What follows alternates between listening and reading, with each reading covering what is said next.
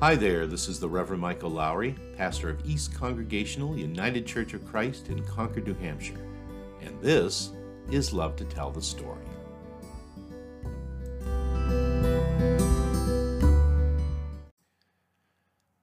As loyal listeners to this podcast will tell you, along with just about everyone who has ever been a part of any congregation I've served, sailing has always been one of my absolute favorite things to do.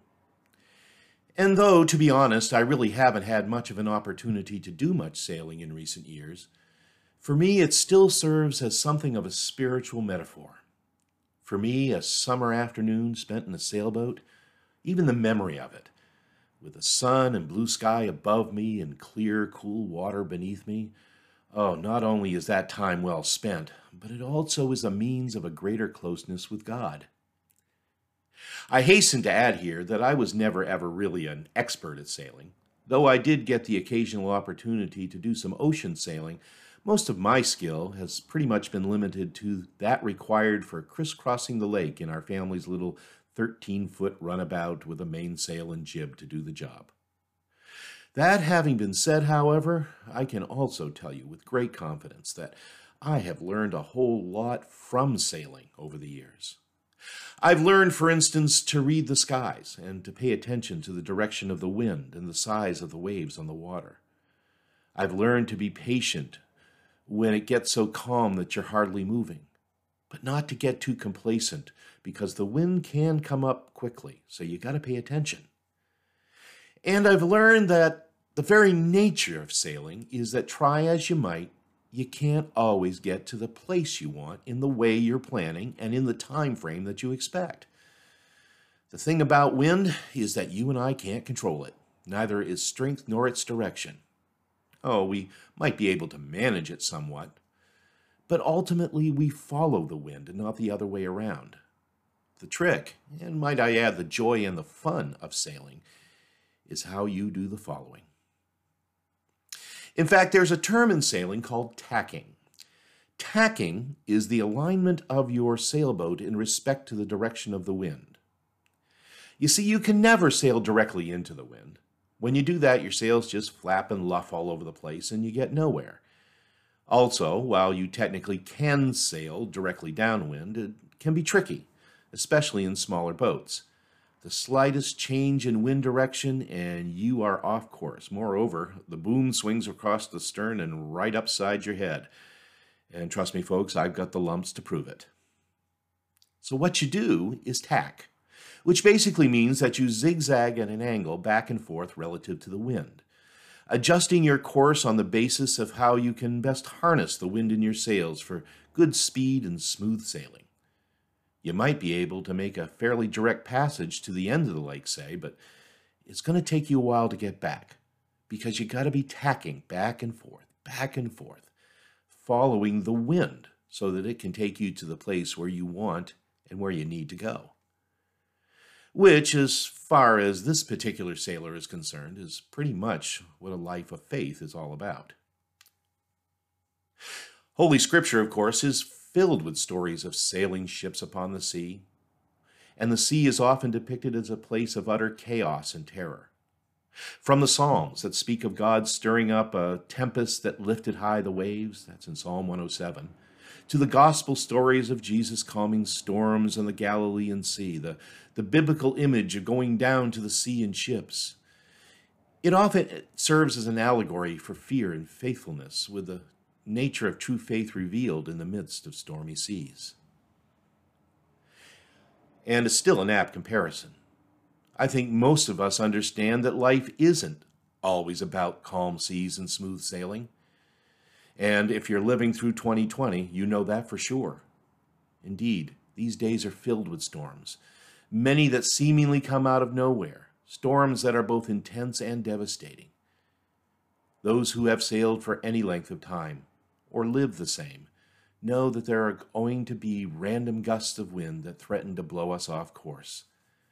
The trick is, in faith, to know how to navigate in the midst of them, how to follow the wind when it seems to be blowing out of our control. Truth be told, faithful living is in large part the lifelong process of learning the art of tacking. And trust me, it is a lifelong process. Too many of us, and myself included, will seek to handle the storms of life and living by trying to run directly and headlong into them. And to some extent, that's understandable, isn't it? After all, as we've said, there are always going to be storms, and we figure we're going to be strong enough, resilient enough to face them. We reason that however we're battered, the storm can't last forever, and if we keep on keeping on, that storm will pass. And that sounds good, and it's true sometimes, but the trouble is, a lot of times in keeping on, we get nowhere, and we emerge all the more battered and broken. Either that or else the fatigue of continually having to face down the tempest takes its toll, till in the end we're left shipwrecked and scarred on the rocks. So the truth is that none of us can control the storms that come.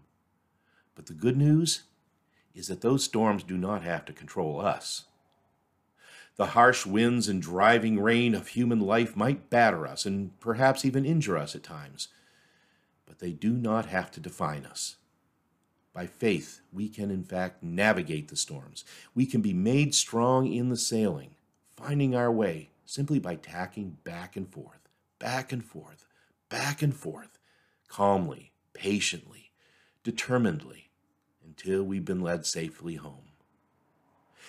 And we can be assured of this because all along the journey, we've never been sailing alone, but always together with the Lord Himself at our side and oftentimes, always actually, at the wheel. Emerson Andrews was a well-known Baptist revival preacher from New England during the 19th century. And he was renowned for his fiery sermons, and he beautifully addressed this whole matter of sailing faithfully through stormy seas. He wrote, "Remember, dear friends, you are on the rolling sea of time, sailing on to the eternal world. Do you follow the gospel chart," he asks, "the cognitions of conscience, the guidance of the Spirit? Is religion your compass?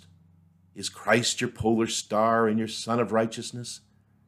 Is He your pilot and captain of salvation, your physician, your friend, your Savior? If so," Andrews concludes, "your life voyage is prosperous, your soul insured, your haven of rest and glory contained."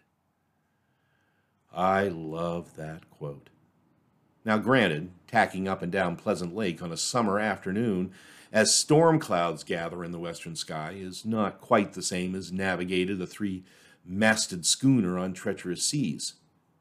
But nonetheless, those storms that you and I face are no less tumultuous, and the tools we require for a prosperous life voyage are just the same. It's true, when the course of our lives brings smooth sailing, it is a glorious thing indeed, and a time and a journey to be cherished and greatly enjoyed. But even when the inevitable storms do come to pass, we can still set out from harbor into the open seas with confidence and enjoy, knowing that while we can't stop the storms from coming, we will know how to respond to them. We can continue the voyage, assuredly tacking our way in faith, even as the wind rages and the rain pelts down. And maybe, just maybe, after the storm passes, we'll be able to say, "Whoa, what a sail that was."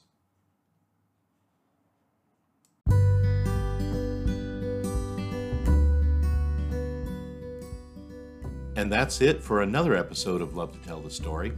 This is Michael Lowry, and I do thank you for listening today. And until next time, be safe, be well, and may God bless you with a great day every day. We'll talk to you soon.